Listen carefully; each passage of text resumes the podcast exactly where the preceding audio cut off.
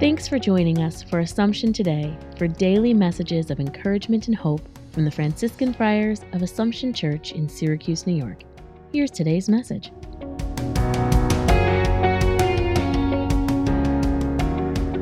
A thought for August the 26th. Today, St. Paul speaks to us about the wisdom of the world and the wisdom of Jesus. He points out that from a human standpoint, it is always easier to go along with what the world teaches. But true wisdom is fulfilling the will of God. That takes courage and conviction.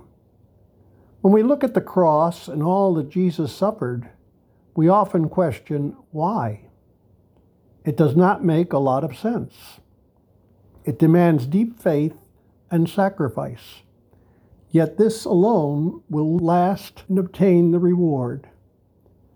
As St. Paul says, the cross is foolishness to the world, but the key to our salvation. Thanks for joining us today.